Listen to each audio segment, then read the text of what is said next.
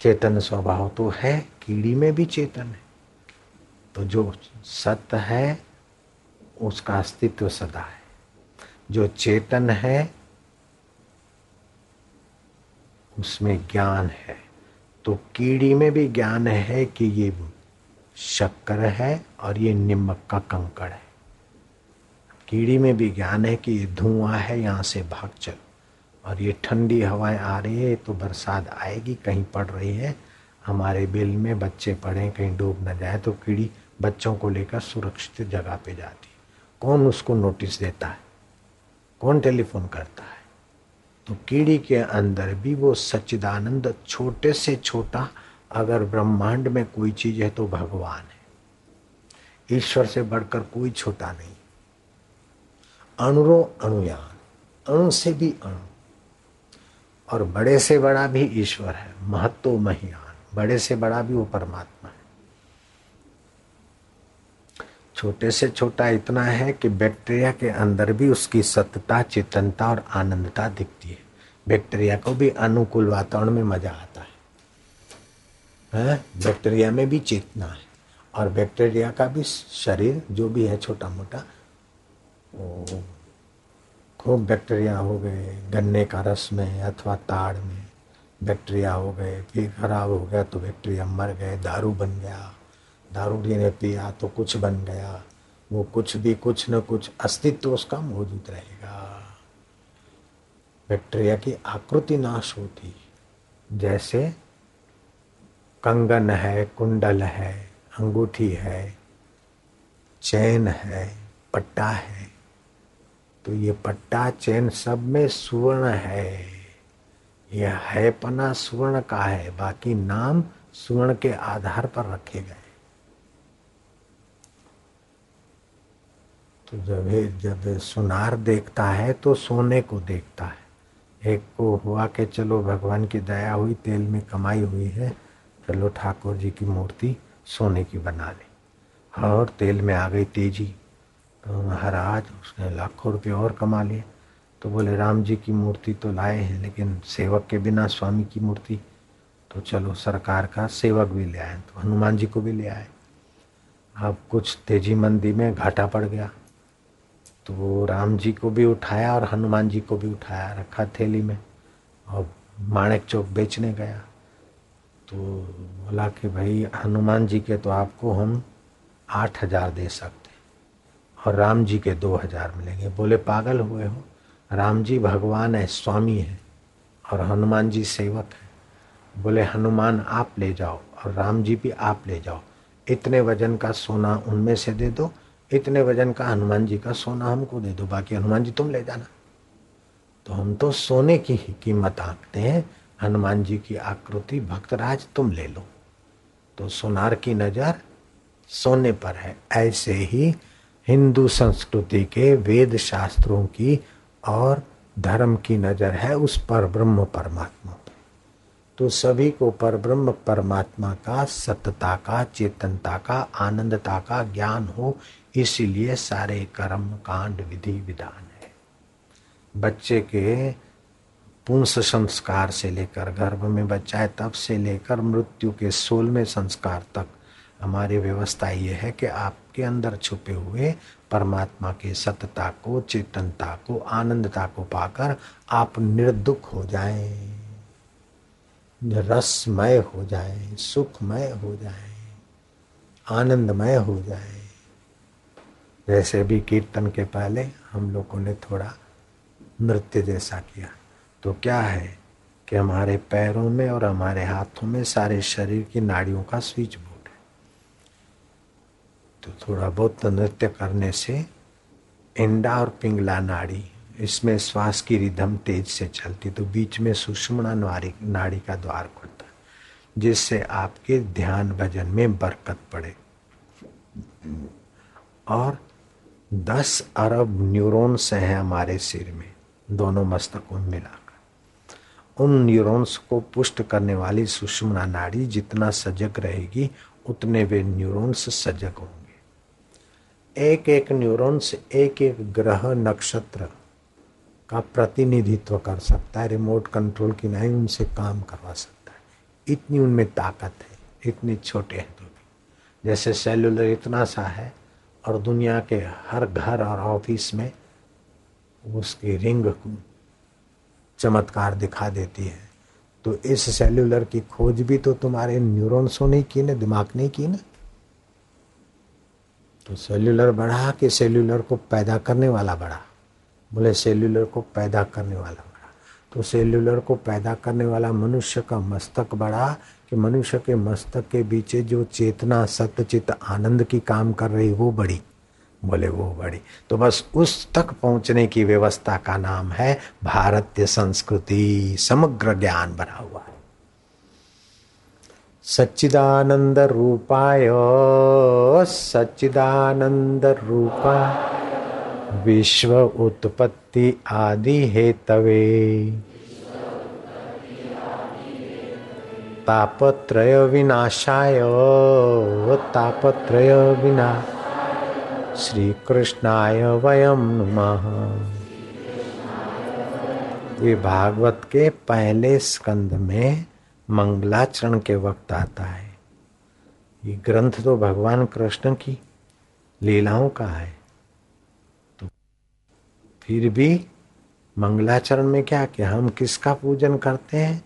सच्चिदानंद रूप है, जो सत्य है, चेतन है और आनंद रूप है।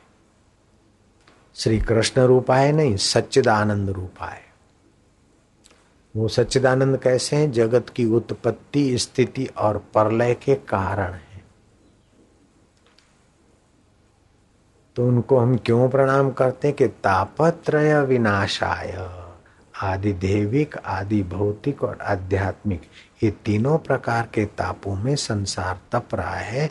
उन तापों से हम मुक्ति चाहने के लिए परमात्मा को प्रणाम करते हैं। तापत्रय विनाशाय श्री कृष्णाय वयम नुमा। तो कौन से कृष्ण है कि जो सत्यचित आनंद है? कृष्ण का वास्तविक श्री कृष्ण नंद यशोदा के घर आए, वसुदेव देवकी के घर आए, उसके पर उसके बाद में हम लोग कृष्ण कृष्ण करते हैं, ऐसी बात नहीं। श्री कृष्ण प्रगटे, उसके पहले वेदों में कृष्ण शब्द की महिमा है। जो सबको कर्षित करते आकर्षित कर दे, आनंदित कर दे, उसे कृष्ण कहते हैं। तो वही सच्चिदानंद सबको आकर्षित करते हैं, सबको आनंदित करते हैं और सबके कर्मों के नियामक हैं और प्रेरणादाता है और फलदाता है। आप छुप कर भी कुछ निर्दोष पक्ष, पक्षियों को पकड़ के कमरे में ले जाओ अथवा कीड़े मकोड़ों को। और कोई नहीं देखता और कीड़े मकोड़े आप पर कोई केस भी नहीं कर सकते। और आप उनको अपने हाथ से कुछ लो। तो देखो आपके हृदय में नालत कौन बरसाता है? अशांति और खिन्नता कौन देता है? और कोई नहीं देखे और उनको आपने कुछ खाने की मधुर वस्तु दी तो हृदय में शांति, प्रसन्नता और अच्छाई का फल कौन देता है? वही सच्चिदानंद देता है। तो हिंदू की पूजा में मूर्ति पूजकों को जो बेवकूफ़ मानते हैं अथवा अनेक देवता वो मानने वाले हिंदू लोग ऐसे हैं, वैसे हैं, उन विचारों को पता ही नहीं कि तुम्हारा तो क्या, तुम्हारे पुरखों का भी जन्म नहीं हुआ था, उनके पहले तुम्हारे कल्चर का जन्म नहीं हुआ था उनके पहले ही हिंदुओं ने जड़ में से भी भगवान को प्रकट किया और चेतन गुरु में से और माता पिता में से भी ईश्वर के आशीर्वाद को और बातचीत को प्रकट किया। यहाँ तक कि ऋषभ से भी ईश्वर के प्रागट्य का वर्णन आता है उपनिषदों में। शिष्य ने प्रार्थना की कि गुरुदेव, मुझे भगवान का दर्शन करना है। जो सृष्टि की उत्पत्ति स्थिति पर लय का कारण है, मुझे ब्रह्म ज्ञान चाहिए। बेटे, ये जो गाय है, पाँच पच्चीस ले जाओ जंगल में। और गायों को चराते चराते बैल भी है, उनके साथ सांड भी है। जब एक हज़ार गाय हो जाए ना, तब आना तो तुमको परमात्मा प्राप्ति हो जाएगी। अब वो तो बेचारा गिने न गिने, लेकिन गुरु का वचन, जब एक हज़ार गायों से भी एक आध ज़्यादा हो गई तो ऋषभ और एक बछड़ा बोला कि अब हमें ले चलो, हमारी संख्या हो गई है। को आप कौन बोल रहे हो? कि जिसको तुम खोजते हो वो ही मैं बोल रहा हूँ। तो उपदेश दीजिए तो ब्रह्म के प्रथम पाद का उपदेश उस ऋषभ के द्वारा सच्चिदानंद प्रभु ने दिया, बैल के द्वारा। फिर आधे रास्ते में आए, रात्रि विश्रांति करते करते फिर दूसरा दूसरा पाठ का उपदेश दिया। ऐसे करते करते कई दिनों में आश्रम पहुँचना था दूर जंगल। तो फिर तीसरे पाद का उपदेश दिया।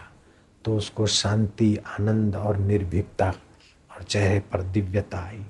क्योंकि ब्रह्मचर्य का पालन करता था, गायों को चराता था, झूठ कपट का तो सवाल नहीं है, गाय का दूध पीता था, गायों के बीच रहता था, आसुरी शक्ति, आसुरी वातावरण तो गायों के बीच हो नहीं सकता। मरे हुए भूत प्रेतों का प्रभाव भी गौशाला के इर्द गिर्द नहीं हो सकता है। अपने आश्रमों में गौशाला की गाय घुमाने का मैंने कह दिया, घूमती है ना?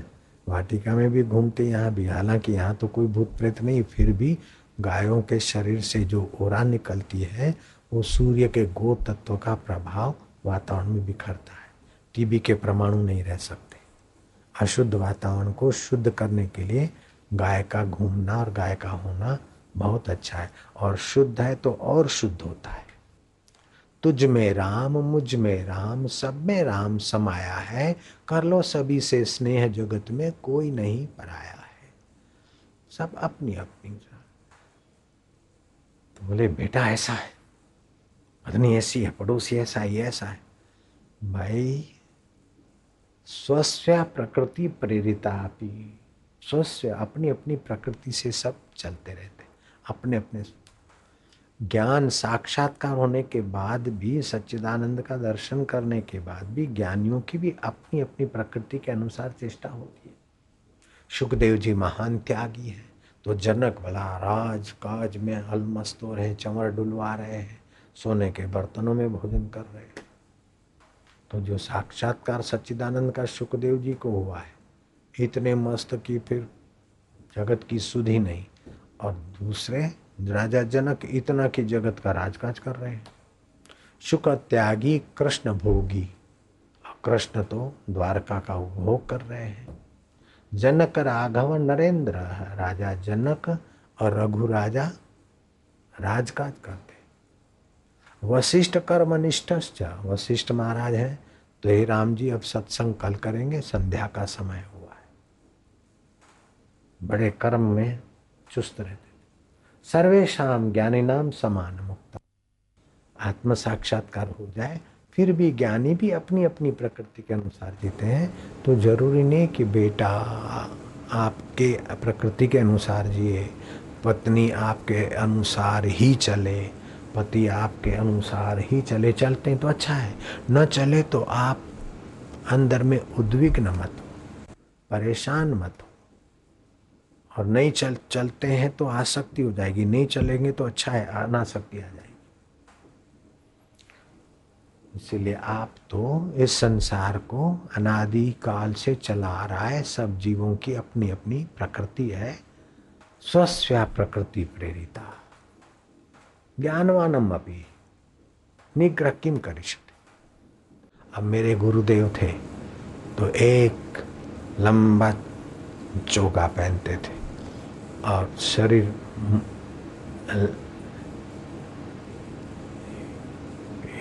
मतलब सिर के बाल मुंडन रखते थे, दाढ़ी साफ़ रखते थे, और यहाँ कपड़ा पहनते थे। लेकिन मेरी प्रकृति ऐसी नहीं है, मैं तो दाढ़ी रखता हूँ। मेरे गुरुजी को नहीं थी, और मेरे बाल है, और मेरा वेश ऐसा है। तो विवेकानंद का वेशभूषा और व्यवहार अलग है, रामकृष्ण का अलग है। तत्व ज्ञान में जो गुरु जी को प्रसाद मिला है, वही शिष्य को मिला। लेकिन व्यवहार में तो रमन महर्षि अलग ढंग से जीते रामकृष्ण अलग ढंग से, बुद्ध और महावीर अलग ढंग से जीते तो ये संसार है। खून पसीना बहता जा, तान के चादर सोता जा, ये नाव तो हिलती जाएगी, तू हंसता जा यार। तो ऐसी बातों को कभी याद न करो जिससे दुख और वही मनुष्य पैदा हो कि अरे ऐसा है मेरा ये हो गया ये वो हो गया वो इसी का नाम तो दुनिया है कभी अनुकूल होगा कभी प्रति अरे क्यों मेरी कम आम थी गुण अरे आम थी गुण अरे એમાં શું થઈ ગયું આ બધું સ્વપ્ન જેવું સંસાર इनका चिंतन न करो इनकी गहराई में जो सच्चिदानंद बैठा है उसका चिंतन करो ये कहना ऐसा ये कहना ऐसा कहने तो ठीक लेकिन इसके भीतर जो सोना है, उस पर नज़र रखो। ये बड़ा तरंग, ये छोटा तरंग, ये ऐसा है, ये झाग है, ये बुलबुला है। लेकिन सब पानी का ही खेल है। ऐसे सब मेरे सच्चिदानंद का खेल है। तो मन जल्दी ब्रह्म परमात्मा में आएगा। यत्र यत्र मनो जाति तत्र तत्र समाधि है। जहाँ जहाँ मन जाए, वहाँ वहाँ सच्चिदानंद का ज्ञान रख दो। समाधान, समाधि हो जाएगी। क्या कर हम भजन करते ना एक गाय हम भारतीय तो गाय की गहराई में चेतनता किसकी है? इसी की जो माला घुमा रहा है। वो प्रभु। जरा माला करने बैठे और दरवाज़ा खटखटाता है। कैसे लोग हैं? मैं तो भजन करती हूँ और ये टीवी ज़ोर से चला रहे तो टीवी चलाकर राजसी सुख ले रहे हैं, लेकिन तुझे ही खोज रहे हैं। और मैं माला घुमाकर सात्विक सुख लेना चाहता हूँ। तुझे ही खोज रहा हूँ। है तो टीवी का विक्षेप भी भक्ति में बदल सकता है। वो टीवी चलाकर भी तुझे खोज रहे आनंद को, और मैं माला घुमाकर भी तुझे खोज रहा हूँ। वो खोजते खोजते नीचे जा रहा है, और मैं खोजते खोजते तेरे तरफ़ आ रहा हूँ, प्रभु, तेरी कृपा है।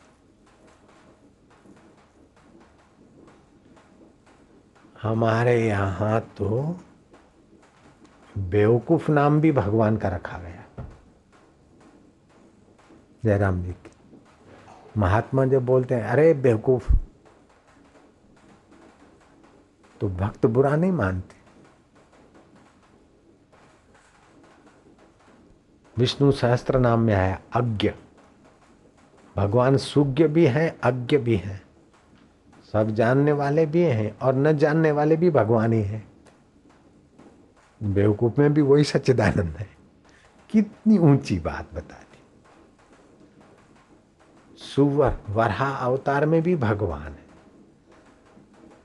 हैग्रीव घोड़े के अवतार में भी भगवान है।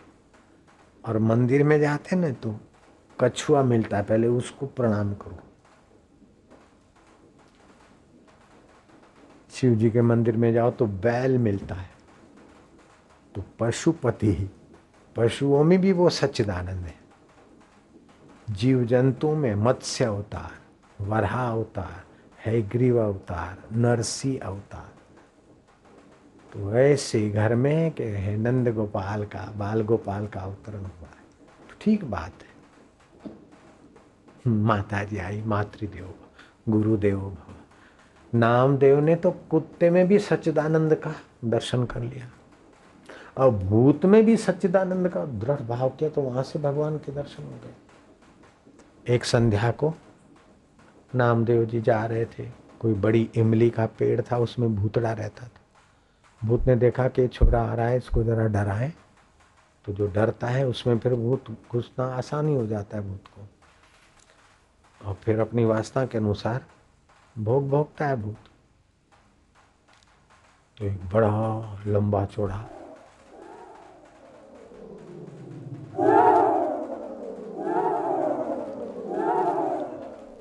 लेकिन नामदेव के भले पधारो लंबक नाथ, लंबे लंबे नाथ भले पधारे। धरती पे चरण आकाश लो मात, योजन भर के लंबे हाथ भले पधारो लंबक नाथ। सुर संकादि गुण तुम्हारे गाए, नामदेव को करो सनाथ भले पधारो लंबक नाथ। अब वो सच्चिदानंद ने कहा कि तो भूतड़े में भी मुझे देखता है।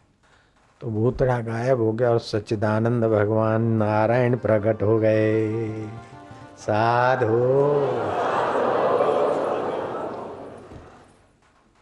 पैदल का जमाना था एक तीर्थ यात्रा करने का, तब की बात है। नामदेव, ज्ञानदेव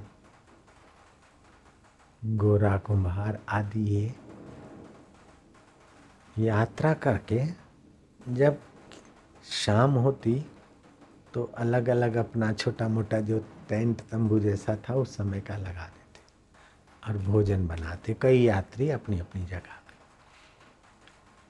तो सूर्यास्त के पहले भोजन बन जाए भगवान को भोग लगा के आरती के समय खाना है। तो वहाँ कोई गाँव के नजीक डेरा डाला तो कोई काला कुत्ता आया। तो किसी साधु ने कहा, ये काला कुत्ता आ गया, आप शुकन। है किसी ने बोला, शुकन है। भगा दिया। अभी भोग नहीं लगाया, बाद में आना। आ गया बड़ा पूछ हिलाने लेकिन नामदेव ने जो बाजरी की रोटी बनाकर खड़ी कर रखी थी, लोटे के सहारे, और अंदर गया कटोरी लेने घी की तो इतने में कुत्ते ने वो रोटी उठाई, और कुत्ता तो चल पड़ा। नामदेव ने देखा रोटी ओ, ये शाम, मेरा शाम इस रूप में आया। ओ, रुक जा। हो घी के बिना खाएगा तो पेट में दुखेगा। रोटी मेरी कौन हो? हो, रोटी मुंहिंजी केर वियो चोराए। केर वियो चोराए बिना भोग लगाए, बिना भोग बणल रोटी खाओ मुरारी गी मखे ॾींहं गिरधारी एॾो की न सताए, खणी खोले बुधाए। तू कैसे आ गया? चुपके से क्यों ले जा रहा है? जरा ठहर, मैं तो घी लगा के तुझे भोग लगाने वाला था। अब तेरे को भोग लगाना था मूर्ति में तो उससे तुझे अच्छा नहीं लगा तो इस रूप में आया ठहर तो सही, जरा ठहर। नामदेव भगे तो कुत्ता और भगे। आखिर नामदेव थक गए, बोले, ऐसा क्यों सताता है? वो कुत्ते के अंदर सचिदानंद ने प्रेरणा किया, रोटी धर दी नीचे चतुर्भुजी नारायण का नन्ना रूप। विठल भगवान की जय। तो है तो सच्चिदानंद सब जगह, लेकिन भक्त जहाँ दृढ़ भावना करता है, वहाँ से प्रकट कर लेता है। लकड़ी में तो आग व्याप्त है, लेकिन जहाँ घर्षण करा, यहाँ उसको संयोग मिला तो आग प्रकट हो गई। तो ऐसी संस्कृति वालों को, भाई, ये जरा से गोल पत्थर को पूज रहे हैं, ये तो हनुमान को पूज रहे हैं, बंदर वाले चेहरे को, ये तो हाथी वाले सिर को पूज रहे हैं, बेवकूफ़ है बुद्ध प्रस्ति वाले हैं, फलाने हैं। ऐसा बोलकर अपने चित्त को खराब मत करिए। ये तो इधर जा रहे उधर। अरे, सब उसी को खोज रहे सभी आनंद चाहते सतता तो है सबकी। चेतनता भी सब में है लेकिन वो तीसरा गुण जो आनंद है उसी के लिए सारे खोज रहे जब आनंद मिलता है तो अच्छा लगता है। लेकिन आनंद मिलता है तो बाहर की चीज़ों से मिलता है और फिर बदल जाता है। तो टिकता नहीं और सदा आनंद चाहते तो ये करके आनंद मिला जितनी देर मज़ा आया रहा फिर दूसरी जगह जाएँगे तीसरी। तो दिन भर रात भर जीवन भर जब सोते सोते ठीक लगता है जब करवट दुखती है तो आनंद नहीं आ रहा है तो करवट बदलते तो भी, भी आनंद के लिए। झगड़ा करते तो भी आनंद के लिए कि क्या सिर खपाता, एक है हो जाए दो हाथ। और मत्था झुकाते तो भी सुख के लिए। डाइवर्स देते तो भी सुख के लिए कि पत्नी कहना नहीं मानती, पति ऐसे है, चलो मैं दूसरा करूँ। वो भी सुख के लिए। लेकिन वो खोज गलत है। पत्नी बदलने से, पति बदलने से सुख, टिकाऊ सुख नहीं मिलता है। अपनी समझ बदलने से टिकाऊ सुख को खोज कर वहाँ गोता मारने से टिकाऊ सुख की प्राप्ति हो जाती है। मन तू ज्योति स्वरूप, अपना मूल पिछान तू ज्ञान स्वरूप है, तू जानता है, सुख आता है, उसको भी जानता है, दुख आता है, उसको भी जानता है। और बुराया उसको भी जानता है, भलाया उसको भी जानता है तो तू चेतन स्वरूप है। जो चेतन है, वही आनंद है। पत्थर की मूर्ति को कोई स्वाद आएगा क्या? रोबोट को कोई स्वाद आएगा क्या बापू के दर्शन का? रोबोट के मुँह में रसगुल्ला डाल दो क्या उसको स्वाद आएगा क्या?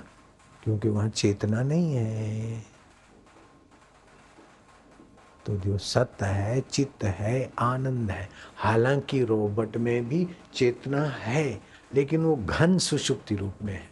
और मनुष्य में तो स्वप्न अवस्था में चेतना है। तो मनुष्य तो उस चेतना के एकदम करीब है।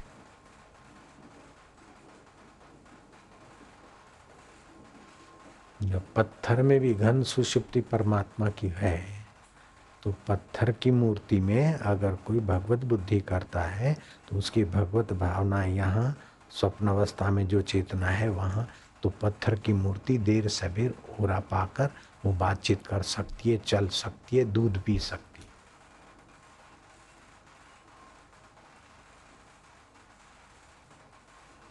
मेरी माँ, कोई किसी का कोई बेटा खो गया हो, कोई गहने खो गए हो, कोई मुसीबत आ गई हो तो मेरी माँ के पास आते वो क्या करती कि राख लेके थोड़ा धरती पर लिप देती। फिर गोल कुंडाला बनाती उंगली से। फिर जिससे भोजन बनाते ना जैसे अपना चम्मच वो पकड़ती और फिर बोलती, कि इसका घर में जो पैसे हैं, चोरी हो गए, घर वाले ने लिए हैं, घर वाले ने लिए हैं, नहीं हिला। बोले, भाई, घर वालों ने नहीं लिए।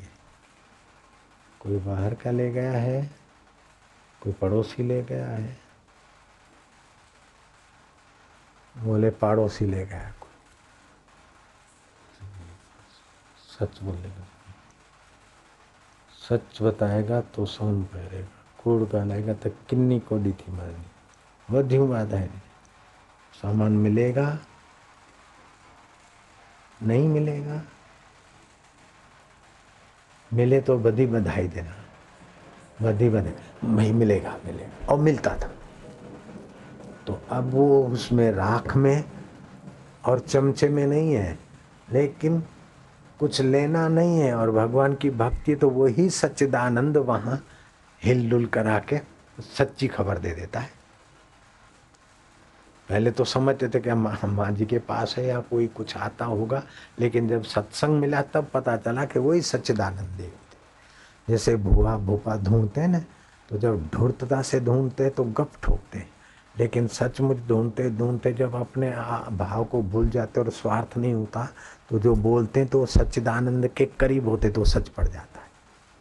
तो है तो सच्चिदानंद, लेकिन जब धूर्तता का आधार लेते हैं, जैसे हमने मज़ाक किया ना, अला बांधूँ, बला बांधूँ, ये वो तो पंख का अपना प्रभाव है।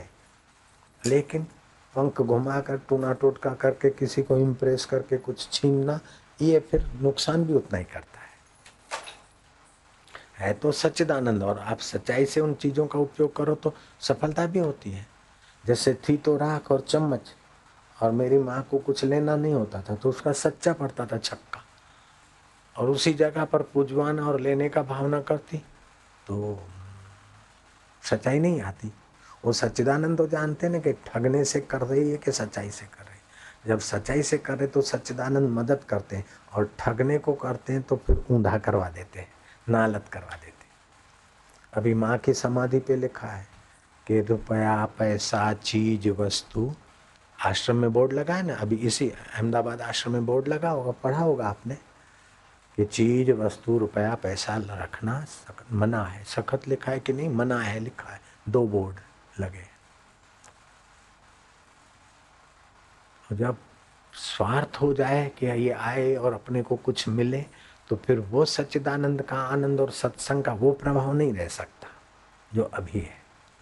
तो सत्संग में अगर कुछ प्रभाव है या अच्छाई है या आपकी भलाई होती है तो इसमें मेरा कुछ नहीं है। उसी सच्चिदानंद रूपाय, सच्चिदानंद रूप। विश्व उत्पत्ति आदि है तवे जो सच्चिदानंद स्वरूप है, विश्व की उत्पत्ति, स्थिति और प्रलय का जो है, वही परमात्मा की सारी लीला है। तो जो कुछ अच्छा होता है, भला होता है, इसमें मेरी कोई विशेषता नहीं है। उस परमात्मा की विशेषता है। और कहीं गड़बड़ होती है तो उसमें मेरी ही गड़बड़ी है। जब मेरी वासना, मेरा अहंकार और मेरा कपट आगे आ जाता है तो आपसे अन्याय तो होगा, तब होगा। मैं अपने से ही अन्याय शुरू कर दूँगा। हो जाएगा। क्योंकि उस सच्चिदानंद से दूरी चली जाएगी मन बुद्धि। और जब मैं सच्चाई से चलता हूँ तो आपका भला होगा, तब होगा। मेरा पहले भला हो जाता है, हृदय पवित्र होने लगता है। तो गांधी जी क्यों सफल हुए? कि सच्चाई का आश्रय थे, सच्चिदानंद के करीब थे। और दूसरे लोग, गांधी जी से भी ज़्यादा उस समय के प्रसिद्ध लोग कौन सी खाई में खप गए? क्योंकि बुद्धिमान तो वकील रहे होंगे उस समय भी, लेकिन उन विचारों को सच्चिदानंद की इतनी महत्ता नहीं जानते होंगे। तो आप जितना भी सच्चिदानंद को, ईश्वर को हाजरा हाजूर मानते हैं, या उसको पाने के लिए जितनी सच्चाई से व्यवहार करते उतना ही आपका मंगल होता है। उतना ही आप ईश्वर के निकट करनी, आपको अपनी के नेड़े के दूर, अपनी करनी से हम उस सच्चिदानंद के निकट हो जाते हैं और अपनी गंदी इच्छाएँ वास्तव इसको इतने मिलियन हो गया तो मैं भी कमाऊं, ये ये खाया तो मैं भी करूँ। तो ऐसे निगुरे लोगों की नकल करेगा तो पतन होना पक्का है। और महापुरुषों की, बुद्ध पुरुषों की, भक्तों की और ज्ञानियों की नकल करेगा तो बेड़ा पार होना पक्का। गुरु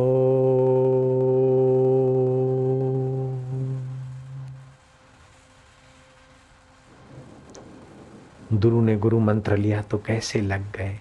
शबरी बेलन ने मतंग ऋषि का गुरु मंत्र लिया और कैसी लग गई?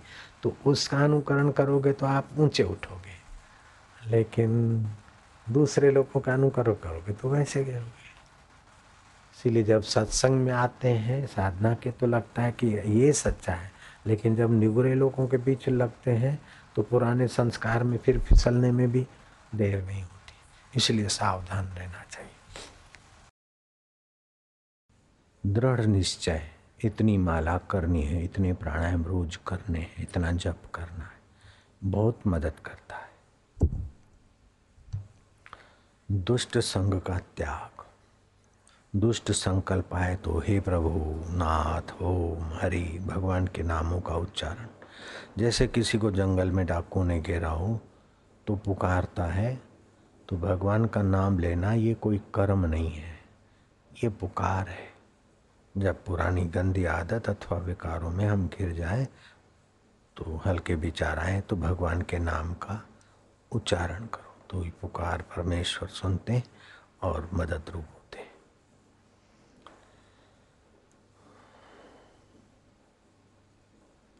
भगवान के भजन का नियम पक्का करो। जैसे टाइम नहीं मिलता, फिर भी रोटी खा लेते हैं, पानी पी लेते हैं, स्नान कर लेते हैं। ऐसे ही भगवान के जप का, ध्यान का आग्रह रखना चाहिए। अपने स्वभाव में नम्रता, मधुरता, सज्जनता और उदारता रखने वाला व्यक्ति अगर प्रसन्नता मिला देता है तो उसके लिए असंभव कार्य भी संभव हो जाता है। सो तो है।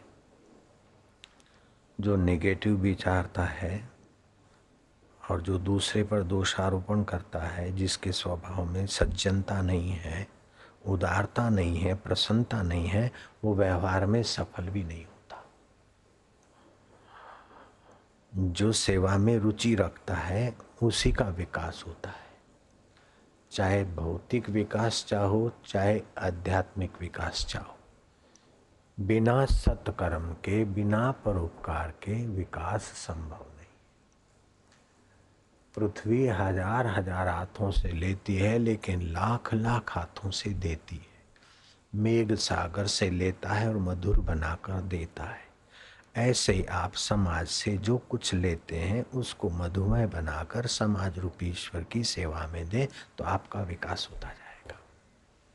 जब संग्रह संग्रह और अपने लिए अपने लिए सोचकर व्यवहार करते, वे छोटे दायरे में खप के मर जाते लेकिन हमारा क्या मतलब? हमारा उससे क्या लेना? नहीं। ये सारा संसार एक अंग है अपना। जैसे अंगूठा बिगड़ जाए तभी भी अपना है और उंगली बिगड़े तो भी अपना है, नाक बिगड़े तो भी अपना है, कान बिगड़े तो भी अपना है, क्योंकि शरीर के सब अवयव मिलकर एक शरीर है। ऐसे ही पूरा समाज रूपी शरीर मानवता का है। जितना हो सके अपने स्वार्थ का त्याग करके, भगवत प्रीति अर्थ कर्म करने से सुख की लालच और दुख का भय कम होने लगता है जितने सुख की लालच और दुख का भय घटता है, उतना ही आदमी निर्विकार नारायण के करीब होता है। वेद का एक उत्तम मंत्र है कठवल्ली का। ये सुनने से भी बड़ा पुण्य माना जाता है। सर्वे वेदा यत पदम आमवंती तपस्वी सर्वाणी च यद चंती यदि छंतो ब्रह्मचर्य चरंती तत्ते। पदम संग्रहण ब्रवियों मित्य तत् सारे वेद जिस पद का प्रतिपादन करते हैं, समस्त तपों का भी जिसकी प्राप्ति के लिए वर्णन करते हैं, जिसकी प्राप्ति की इच्छा से ही ब्रह्मचर्य व्रत का आचरण मुमुक्षु लोग करते हैं, उसी पद को तुम्हारे प्रति संक्षेप से मैं कहता हूँ। वो कौन सा पद है? ओम। ओम यही वह पद है। अर्थात सारी सृष्टियाँ, सृष्टि की उत्पत्ति, स्थिति और प्रलय, जिस सच्चिदानंद ब्रह्म परमात्मा से होती है, उसका स्वाभाविक सहज नाम है ओम। हिंदू जब उपासना करता है शालिग्राम की तो गोल सुपारी जैसे पत्थर में तेरी पूजा करता हूँ, ये नहीं सुन बोलता। वो तो भगवान आदि नारायण समझ के पूजता है। माँ को पूजता है, चाहे चतुर्भुजी को पूजता है, गजानंद को पूजता है, चाहे पिता को पूजता है, लेकिन पिता में भी उस परमेश्वर देव की भावना करता है। मातृदेवो भव, पितृदेवो भव आचार्य देवो भव अतिथि देवो भव। आचार्य अलग है, माँ अलग है, लेकिन अलग अलग में अन अलग एक परमेश्वर ही है। गणपति की मूर्ति और शिव जी की मूर्ति, शालिग्राम की मूर्ति और अम्बे माँ की मूर्ति अलग अलग है, लेकिन वे सभी अलग अलग पूजक उस एक परमेश्वर की पूजा करते हैं।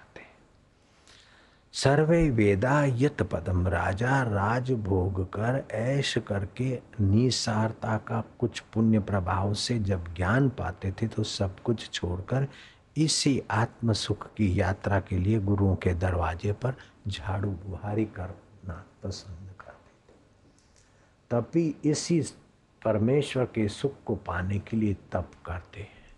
महापुरुष सिद्धार्थ और महावीर और बुद्ध और कबीर और नाग, नानक जी भी इसी पद के लिए सब कुछ छोड़कर चल पड़े थे।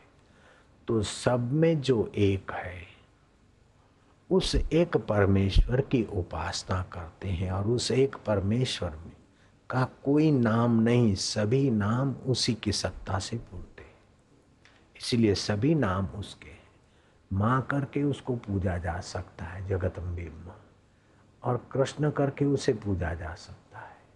गोविंद करके भी उसे बुलाया जा सकता है। गोपाल, गिरधारी, अच्युत, केशव, माधव, बेकार करके भी उसको पूजा जा सकता है। तो बेकारों में भी तेरी सत्ता है। अनभिघ्न आप अनजान हैं। अर्थात अनजानों में भी आप ही हैं। तो इस प्रकार बुद्धिमानों में आप ही हैं और बुद्धिहीनों में भी आपकी सत्ता है। बुद्धि तीक्ष्ण है, उसमें भी आपकी योग्यता है और बुद्धि मंद वाले में भी चेतना आपकी है। कीड़ी में जो अपने बच्चों को ठीक जगह ले जाने की चेतना है, वो भी प्रभु तुम्हारी और ब्रह्मा जी में सृष्टि बनाने का जो ज्ञान और सामर्थ्य वो भी तुम्हारा माँ के शरीर में अन्न में से दूध बनाने की सत्ता भी तुम्हारी है। और बच्चे में सकुर सकुर करके स्तनपान करने की मति गति भी तुम्हारी सत्ता है। तू बाल गोपाल होकर बैठा है और तू माँ होकर पैपान कराता है। तू पतियों में पति तू ही है। स्त्रियों में लक्ष्मी रूपा तू ही है। माताओं में मातृ शक्ति तू ही है और गुरुओं में गुरुत्व तेरा ही। है इस प्रकार सभी में उस ईश्वर की सत्ता स्फूर्ति और चेतना समझकर जो उपासना करता है, उसे जल्दी परमात्मा पद ओम, जैसे ओमकार सारे मंत्रों का सार है। ओम बोला मतलब हो गया बात। ओम अलम, ओम मना व साधु जैसे साधु बोलते तो साधु अक्षर में भी बहुत सारी मानाएँ आ जाती, इससे भी ज़्यादा ओम में बहुत सारे भाव आ जाते।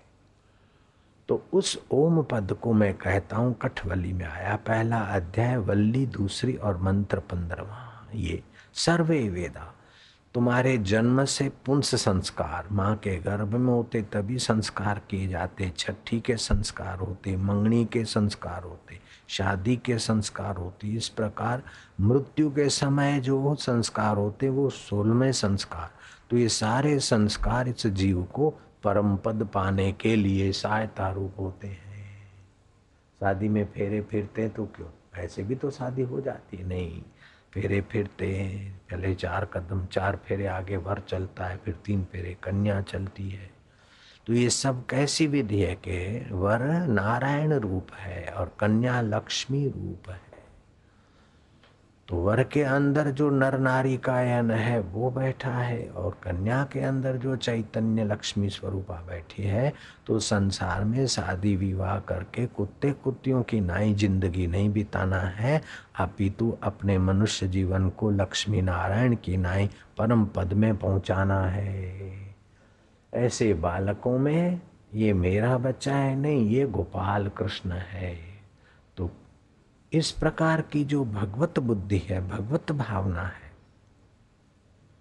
ऋग्वेद कहता है एकम संतम बहुधा कल्पयंती वो एक ही परमात्मा सत्ता है और बहुत सारी उसमें कल्पना होती है।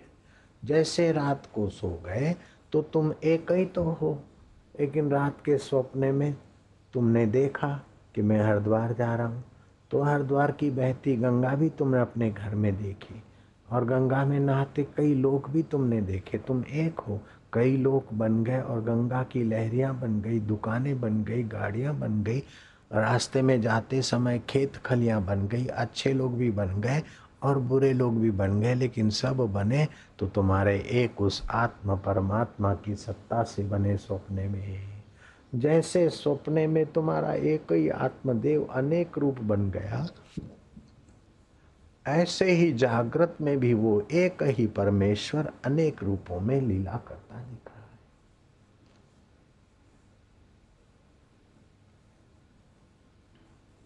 रूपम रूपम प्रतिरूपम बभुआ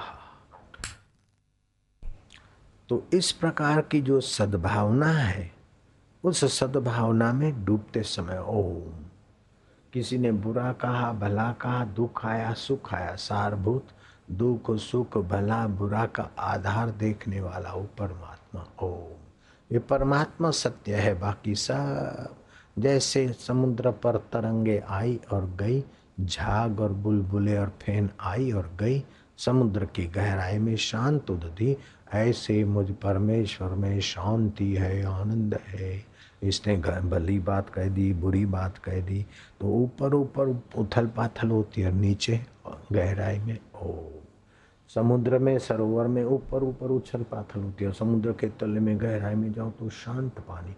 ऐसे ही मेरा परमात्मा शांत स्वरूप है, मैं उसमें शांत हो रहा जब मृत्यु आती हो, और डॉक्टर बोले, अब नहीं हो सकता है, तुम मर जाओगे। तब भी आप ये सोचो कि ओ जो मरता है वो मैं नहीं होता हूँ। जो मरता है ये शरीर मरेगा, जो दुखी होगा वो मन दुखी होता है। बीमार होता है तन, मैं तो वही ओम पद, परमात्मा पद में मृत्यु मेरी नहीं हो रही है तो आप मौत के समय भी मुक्ति के धनी बन जाओगे। दुख आ जाए तो दुख मन को हो रहा है, ओम ओम। दुख के समय भी आप दुख से न्यारे हो जाओगे।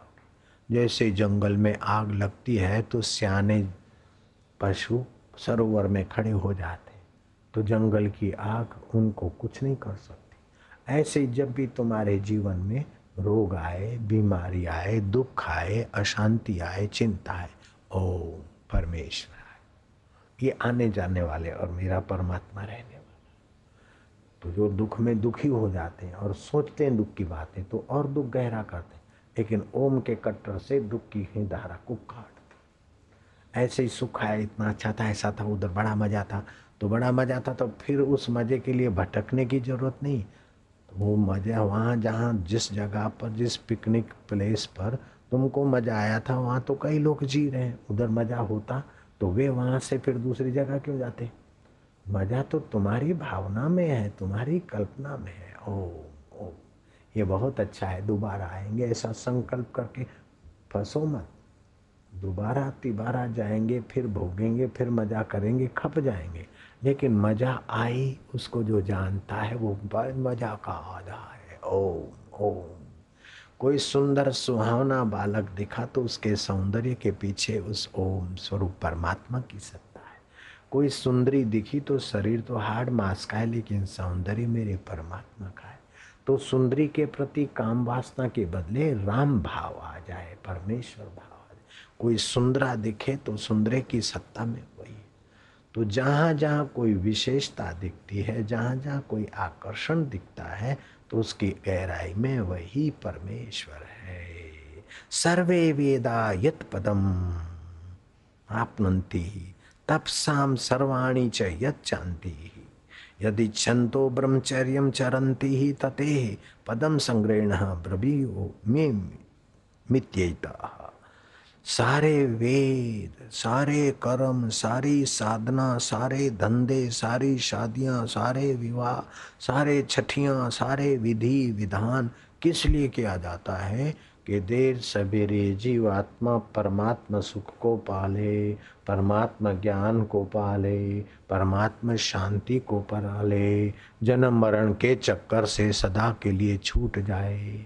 तो इसमें सावधान रहना है बस।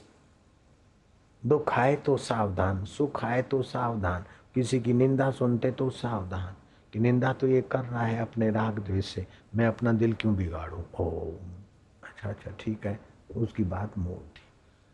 ये ऐसा है, वो ऐसा है, आप भी उसमें फिसलो मत। आप तो बार बार घूम फिर के, जैसे देव ऋषि नारद, उनको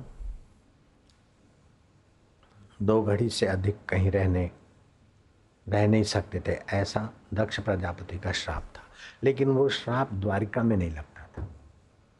तो नारद जी जाते, द्वारका श्री कृष्ण बोलते, जाओ जरा बिंद्रावन का समाचार ले। नारायण नारायण बिंद्रावन गए। फिर द्वारिका। जाओ जरा वैंकुट जा रहा, चक्कर मार के, और गए, फिर द्वारका। गए मथुरा, फिर द्वारका। गए काशी, फिर द्वारका। तो जाने की जगह अनेक, लेकिन आने की जगह वह एक। तो पचास जगह गए। पचास जगह तो अलग अलग हो गया, उसको एक एक मार्क मिला। लेकिन द्वारका को तो पचास बार हो गया। ऐसे ही आप भी द्वारका में आया करो। रसोई घर में गए, फिर आए द्वारका में। पूजा के रूम में गए, फिर द्वारका में आए। दुकान में गए, द्वारका में आए। ग्राहक से मिले, द्वारका में आए। द्वारका। अर्थात भगवान का जहाँ वास है, अपने अंतःकंड की द्वारका में आओ। आपके लिए जीवन मधुमय हो जाएगा, सुखमय हो जाएगा, आनंदमय हो जाएगा। बार बार द्वारका हो बार बार ओम, आनंद। ये संसार है, ये स्वप्न है हरिओम ओम बार बार उस परमेश्वर के चिंतन का अभ्यास डालने से आपका चित्त भगवत सुख से, भगवत ज्ञान से, भगवत शांति से तो संपन्न होगा और जो शांति से संपन्न होने लगेगा तो आप में शक्ति आ जाएगी। ऐसा कोई त्रिलोकी में सामर्थ्य नहीं जो शांति से पैदा न होता हो परमात्मा शांति सामर्थ्य की जननी है। अशांत से कुतः सुखम? अशांत को सुख कहा? और परमात्मा शांत को दुख कहा? तो परमात्मा शांति बढ़ाना ही बुद्धिमानी है। परमात्मा सुख बढ़ाना ही बुद्धिमानी है। परमात्मा प्रीति बढ़ाना ही बुद्धिमानी है ओम ओम हरि ओम ओम ओम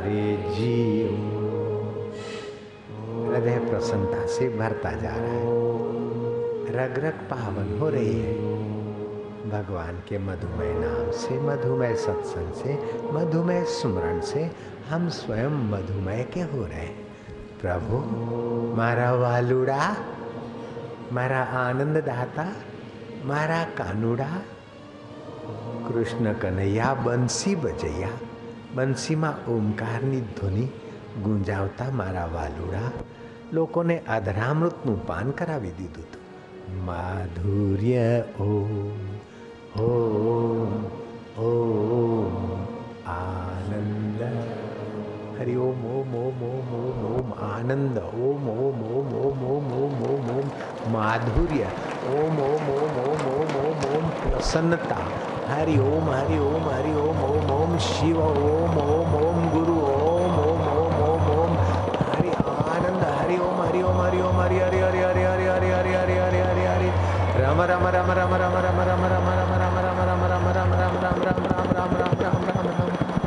शिव शिव शिव शिव शिव शिव शिव, शंभो भोलेना बिन फेरे हम तेरे। हरि ओम हरि ओम हरि ओम हरि ओम हरि ओम। राम ओम श्याम शिव ओम शिव ओम श्याम ओम शिव ओम शिव हरि ओम हरि ओम हरि ओम हरि ओम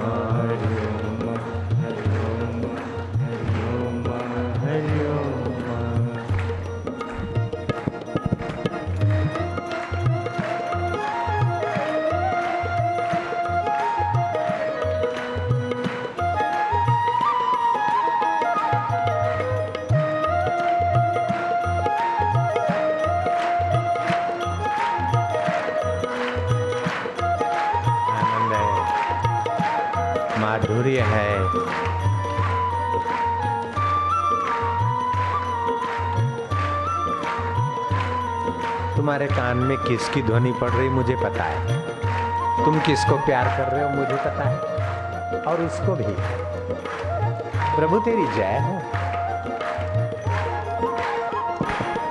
हरि ओम हरि ओम हरि ओम हरि ओम हरि ओम हरि ओम हरि ओम हरि ओम हरि ओम ओम ओम ओम ओम ओम ओम ओम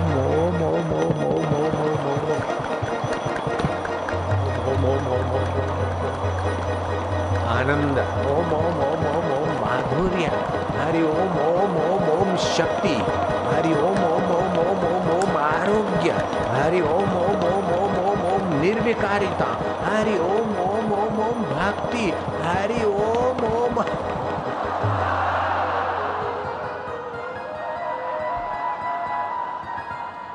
ये पुरुषोत्तम मास है और साबरमती का किनारा है जाबल्य ऋषि ने यहाँ वर्षों तक यज्ञ किए थे, तपस्या की थी। इसीलिए यहाँ आने वाले को, यहाँ पिछले तीस साल से तो सतत जब ध्यान होता ही है। आने वाले को कैसा भी हो, इधर आने से कुछ शांति, कुछ पवित्रता, कुछ ईश्वरीय सुख मिलने के तरंग मिल जाते हैं। जगत का चिंतन करने से आप भीतर से कमज़ोर हो जाते हो और आत्मचिंतन करने से आप भीतर से बलवान हो जाते हो। धिक बलम क्षत्रिय बलम ब्रह्म बलम ही बलम। विश्वामित्र को एहसास हो गया कि मेरा इतना बड़ा राज्य, वैभव, सत्ता, शक्ति, लेकिन ब्रह्म चिंतन करने वाले ब्रह्म ऋषि वशिष्ठ जी के बल के आगे ब्रह्म ज्ञान के बल के आगे मेरा क्षत्रिय बल धिक बलम, क्षत्रिय बलम, ब्रह्म बलम ही बलम। तो ब्रह्म परमात्मा का चिंतन करने से ऋषियों को ब्रह्म बल की प्राप्ति होती है, जहाँ राज ऋषि भी नतमस्तक हो जाते ब्रह्म ऋषियों के पास। वह ब्रह्म बल सबके अंदर छुपा है। सुन्या सखना कोई नहीं, सबके भीतर लाल। मूरख ग्रंथि खोले नहीं, कर्मी भयो कंगाल। और ब्रह्म बल तीन प्रकार से जागृत होता है। जिसके अंदर श्रद्धा भक्ति है तो भावना से। जिसके पास कर्म शक्ति है तो निष्काम कर्म से। और जिसके पास विचार ज्ञान शक्ति तो ज्ञान से। अथवा तीनों से थोड़ा थोड़ा करके भी ब्रह्म बल जगाया जाता है।